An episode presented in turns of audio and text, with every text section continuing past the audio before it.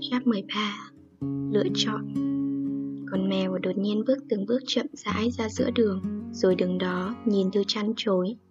Đồng tử nó như giãn tràn ra hết con ngươi Đục ngầu kỳ dị. Tôi nghe thấy tiếng xe Quay sang bên trái nheo mắt. Tiếng còi inh ngòi cùng chiếc bóng đen kịt của chiếc xe đang lao tới, Chỉ còn cách con mèo vài mét. Trong khoảnh khắc không kịp nghĩ ngợi gì. Thư theo bản năng lao về phía trước nhấc con mèo lên trên tay nhẹ bỗng. Chiếc xe ào tới cùng ánh sáng lóa mắt và âm thanh chói tai như có ai đó cầm phần cứa vào mặt bảng Thành một tiếng rít dài sờn gai ốc. Âm thanh chát chúa của bánh xe phanh kít Lại mài trên đường gây rợn. Chiếc xe khựng lại, đèn pha. Xe dọi rõ trong màn mưa hình dáng một cô gái Nằm phía trước. Tôi thấy phần xương sườn nhói đau lạnh buốt. Cô thực sự đang nằm dưới mặt đường. Những tiếng hét thất thanh phía trong ô tô vang lên. Một người phụ nữ bước ra khỏi xe, Hai tay che miệng. Bà ta mặc bộ đồ y tá. Có lẽ trở về sau một ca trực muộn. Người tài xế cao to bước ra. Hai tay ôm đầu. Mặt thắt lưng của ông ta sáng bóng lên trong ánh đèn pha.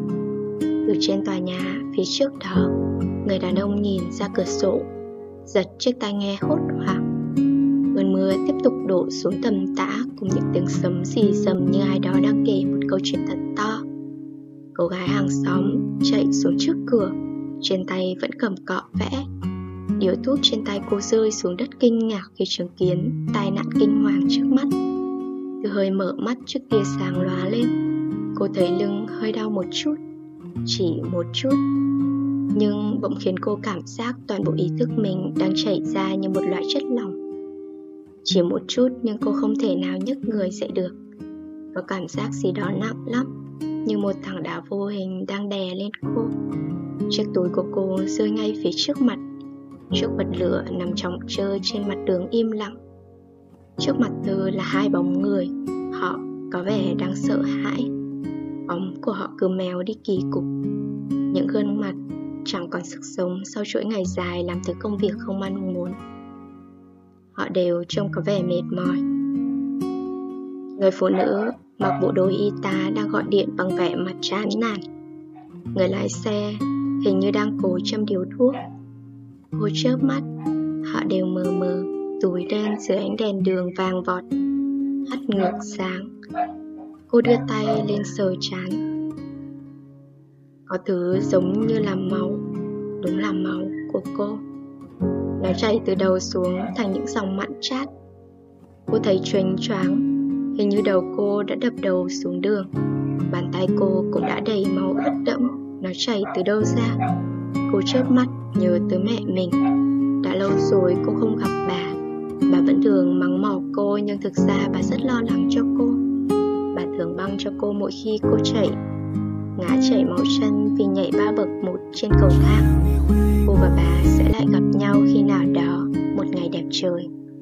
Bỗng nhớ cả người bố, cô chưa từng biết mặt. Có thể lắm, ông là một người lịch lãm, đứng đắn. Ông có thể còn là người hiểu biết và thường nói với cô đủ những bí mật. Cô mỉm cười, nhưng biết đâu ông cũng có thể là kẻ xấu xa. Và vì vậy mà mẹ cô mới phải bỏ đi. Cô không biết nữa. Tôi cảm thấy mệt. Cô muốn ngủ. Đầu cô hơi nhói lên. Cô nghe thấy tiếng giọng người đàn ông giải thích với những người qua đường đang dừng xe lại. Cô ta cứ thế tự dưng nhảy ra trước xe tôi. Trời thì mưa. Tôi chẳng muốn nghe họ nói gì hết nữa. Cô hơi nghiêng sang một bên, nhìn thấy mặt đường như vuông góc. Dòng máu chảy dài về phía trước. Chiếc xe cô đã đặt dừng sững lại. Người lái xe bước xuống. Anh ta còn trẻ, đeo kính cận và có gương mặt hiền lành. Một mỉm cười có tiếng nhạc acid rap phát ra từ tiếng xe đang mở toang cửa. Rồi nhếch miệng. Cô cũng hay bật thứ nhạc này trên radio. Anh ta trông có vẻ thất thần. Đàn ông thời nay thật dễ hoảng hốt quá. Thư mỉm cười, đầu cô vẫn áp xuống mặt đường lạnh buốt thấy buồn ngủ quá, Máu cô đã chảy lênh láng trước mặt. Tai cô ù đi, Mọi thứ chỉ còn là tiếng ì ì. Ngoài tiếng nhạc từ xe anh ta vẫn vang lên rất dễ chịu. Tôi chợt nghĩ có thể anh ta và cô sẽ nói chuyện với nhau trên xe. Sẽ thật vui vẻ, Rồi hai người sẽ gặp lại, Sẽ hôn nhau và yêu nhau. Hai người sẽ cãi nhau nhưng rồi sẽ làm hòa, Rồi cùng dọn để ở chung. Tôi thấy không thể lẻ loi trong cơn bão đêm nay như một con sói đồng cỏ. Sẽ có ai đó cùng sống với cô chia sẻ sự đơn độc này với cô? Tôi không chắc hai người sẽ có con không. Cô không biết cô có muốn có con không. Cô luôn sợ lũ trẻ một ngày sẽ biến mất. Cô sợ có điều gì quá quý giá như vậy. Không biết đôi tay nhỏ bé của mình có thể giữ được nổi không? Định sẽ cùng trồng cây. Cô sẽ cùng anh ta đi mua một cái cây gì đó thật đẹp Có lá màu đỏ. Chắc chắn nó sẽ mang lại may mắn. Chiều muộn hai người sẽ đi bộ từ siêu thị về. Anh ta bê chậu cây, cô xách túi đồ ăn. Cô mỉm cười với chính mình. Những chuyện đó có thể sẽ chẳng bao giờ xảy ra. Có ai đó đã nói với cô rằng Vài phút trước khi biết mình sẽ chết Não bộ sẽ tự tạo ra một câu chuyện cuộc đời Như một món quà cuối cùng của sự sáng tạo dành cho con người. Có lẽ thế. Cô thấy mắt mình chịu lại Từ từ nhắm xuống Tiếng người nói chuyện điện thoại. Có ai đó lay chân cô. Cô cảm thấy đầu lại nhói lên, Toàn bộ phía trước trao đảo.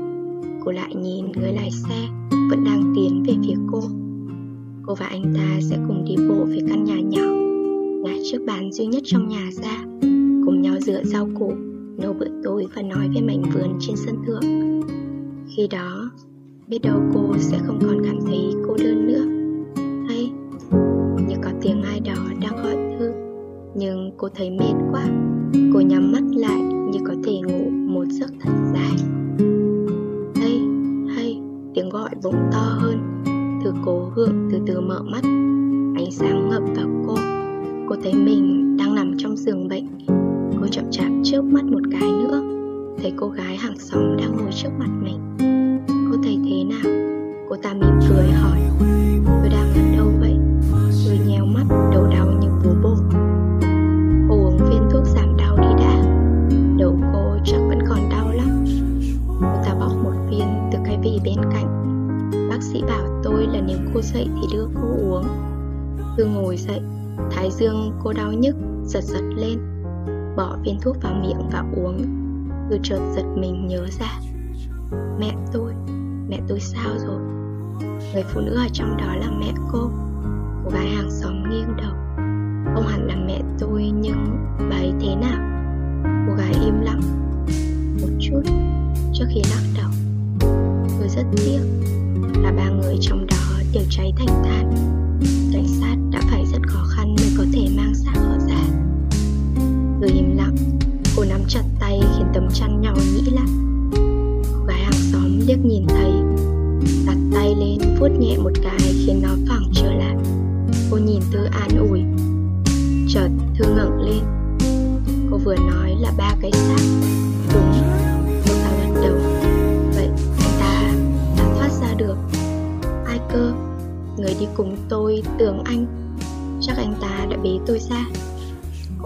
gái xóm nhìn Thư về kỳ quặc. Ý cô là cái gã đã mở cửa ra Nói chuyện với tôi trước đó. Tên có hình xăm sói ở cổ ý hả? Không, người khác. Không còn ai trong đó cả Cô gái lắc đầu. Ý cô là sao? Tôi là người đã lao vào. Tôi thấy cô đầu tiên nên Cô bế cô ra. Cô gái nói Sau khi tôi ra khỏi đó là gọi cảnh sát luôn. Không có ai ra được khỏi đó. Tôi thấy mắt mình giật như thế được. Cô gái nhíu mày. Không phải cô đang nói về cái gã khổng lồ ngã gãy cổ ở ngoài cầu thang đó chứ? Thứ lắc đầu. Cô thấy vết thương trên trán lại nhói lên.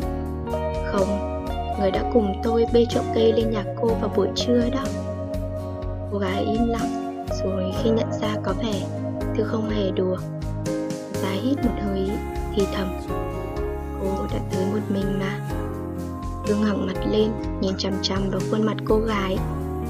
Thực chất, tôi cũng khá ngạc nhiên là cô có thể vác cái thứ đó lên ba tầng nhà một mình.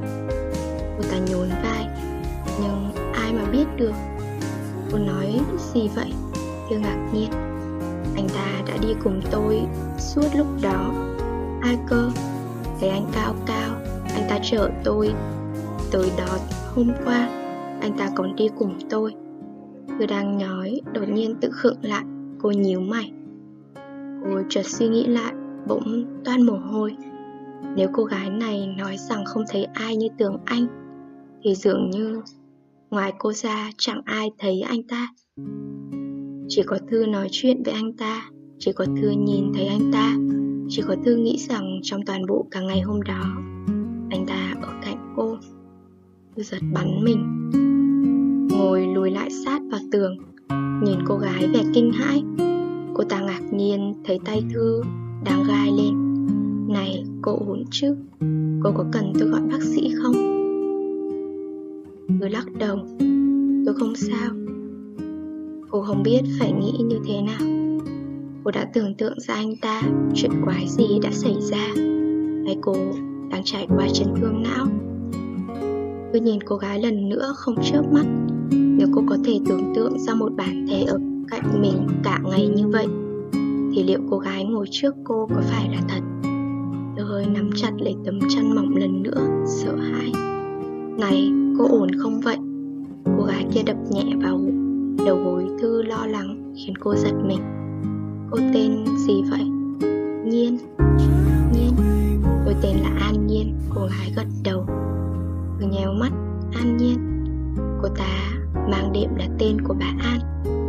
Điếm mép, Một suy nghĩ rõ rệt đã hiện lên trong đầu. Tôi hỏi điều này có lẽ hơi kỳ, Nhưng cô ở đó lâu chưa? Cũng một thời gian, Mà cô không nghĩ là tôi tự mua chỗ đó đấy chứ. Cô ta ngẫm nghĩ, Mẹ tôi gửi cho tôi địa chỉ Chỗ đó, Tôi cứ thế dọn tới, Ở thôi. Bà gửi tiền thuê nhà cả năm rồi thì phải. Nên tôi cũng chẳng thực sự nhớ chính xác Là đã ở đó từ khi nào nữa. Mẹ cô, Đúng, Cô gái gật đầu vui vẻ, Rút trong ví một tấm ảnh Chia về trước mặt Thư Mẹ nuôi tôi Tôi là trẻ mồ côi, Bà Nhật nuôi từ khi tôi còn nhỏ. Cô gái nói, Trong giọng có chút gì đó tự hào. Trong tấm ảnh đó là bà An đang bế trên tay một cô bé chỉ chừng 5-6 tuổi. Bà đã đặt tên cô bé đó là An Nhiên. Điều tôi nghĩ tới là sự thật. Đây chính là cô bé mà mẹ cô và Lâm đã cứu khỏi cái đêm đi săn Đậm màu đó. Họ cũng đã giấu hoàn toàn câu chuyện với Nhiên như đã làm với cô.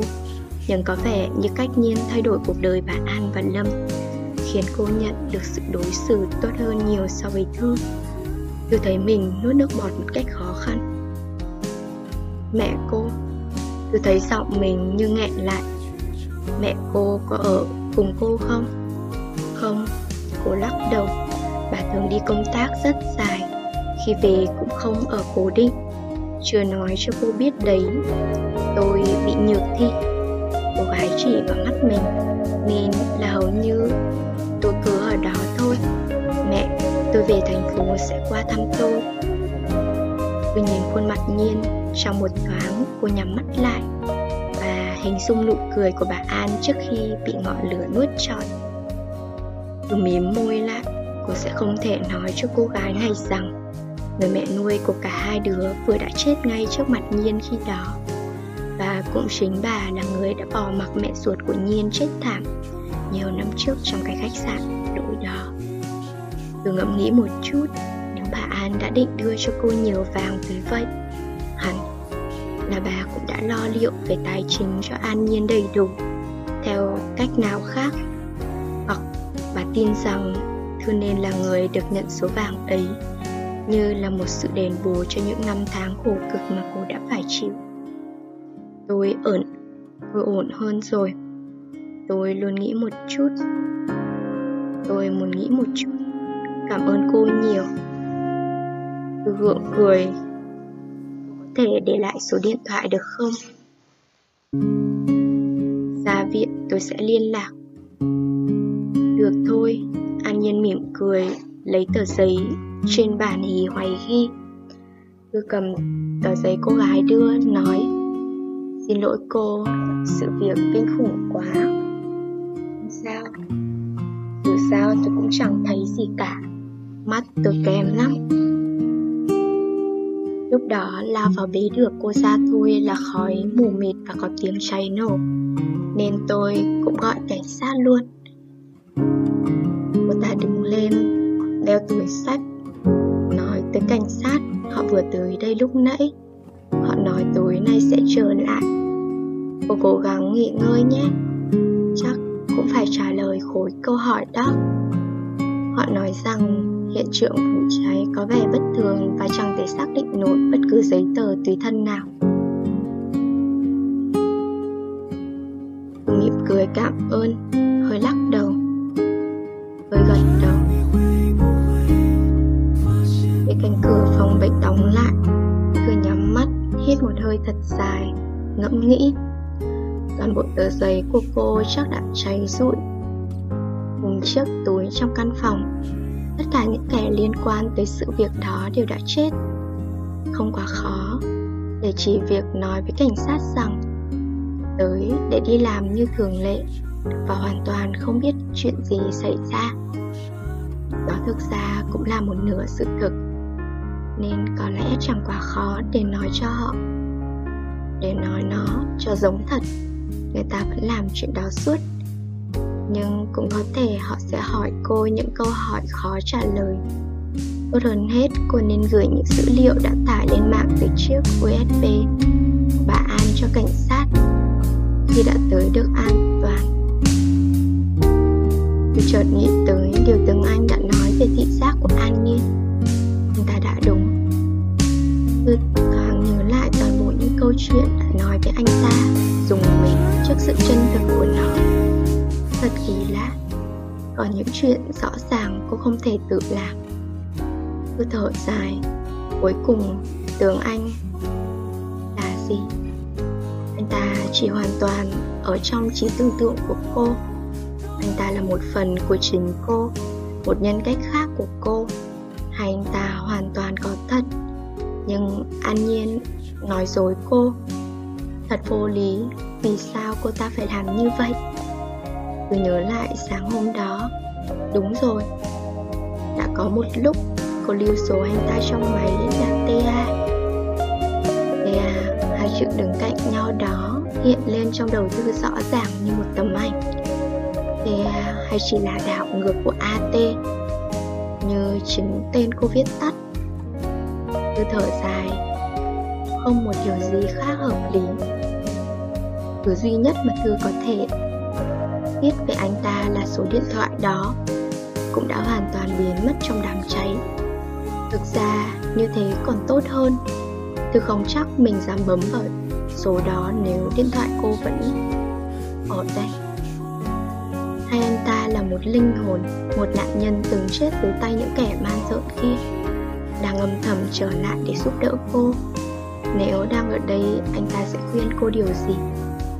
Tôi từ từ mở mắt, cô nhìn về phía cửa sổ. Chiếc rèm đang bị cơn gió hất tung, Rồi lại rơi xuống nhịp nhàng như một vũ điệu. Cô nhìn ra bầu trời xanh ngắt ngoài đó. Dù bà An có muốn điều gì, Cô cũng đã có quyết định của riêng mình. Số tiền đó không thuộc về cô. Nó có thể dành cho bất cứ ai Hoặc mục ruỗng ở đó. Nhưng cô nhất định sẽ không chạm tới nó lần nữa.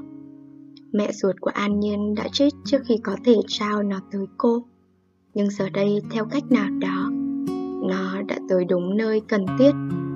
Sẽ tới một ngày An Nhiên tự phát hiện ra điều đó khi lần đầu thử nhấc nó lên và rồi cô ta sẽ tự biết phải làm gì với nó.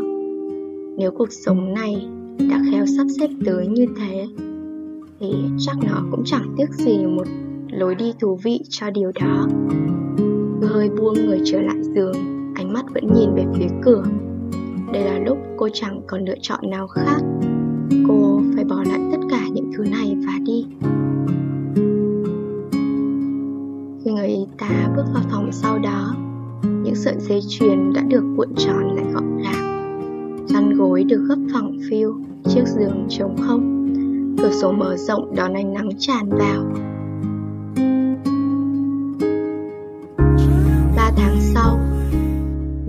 Ngồi tại quầy ba một quán ăn đêm Tấm biển hiệu Onion nhấp nháy phía sau.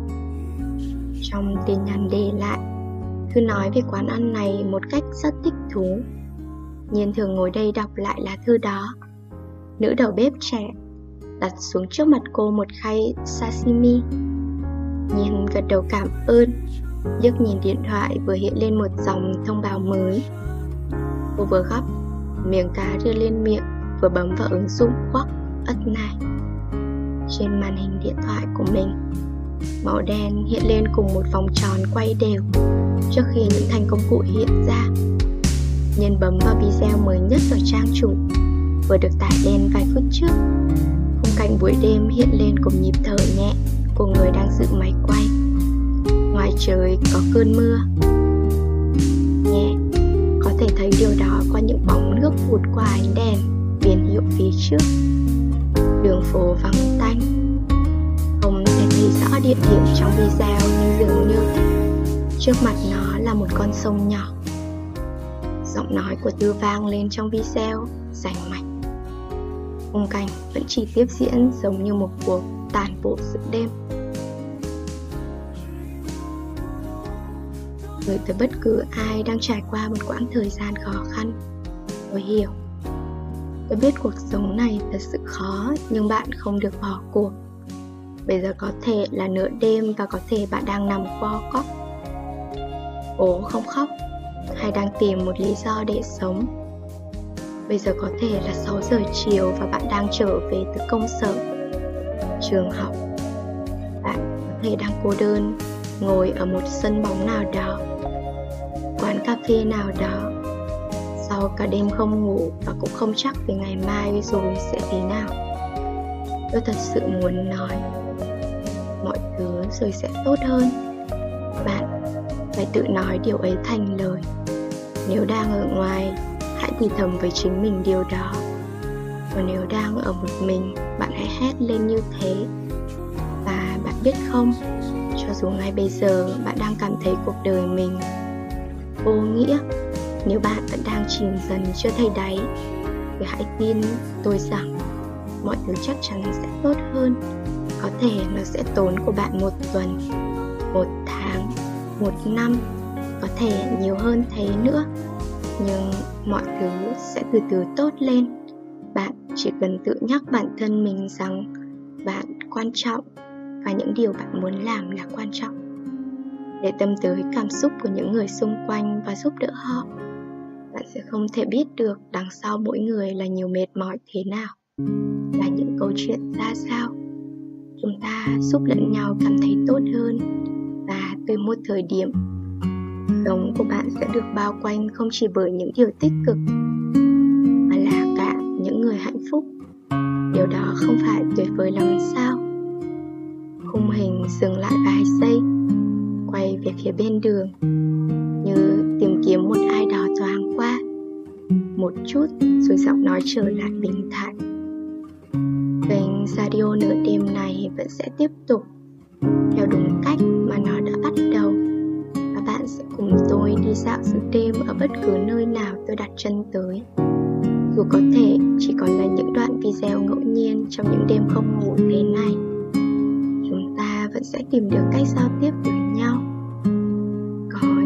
Chuyện mà bạn chưa bao giờ được nghe. Có những con người, có lẽ bạn chưa từng để tâm. Có những điều nho nhỏ trong cuộc sống, như một cái cây, yên lặng nằm góc phòng chờ được chủ nhân của nó tưới lên mỗi ngày. Trong đó có cả những điều có thể bạn sẽ không thật sự tin. Khi nghe xong, có thể bạn sẽ thấy cuộc đời có vẻ bình thường của mình thực ra vô cùng đáng giá.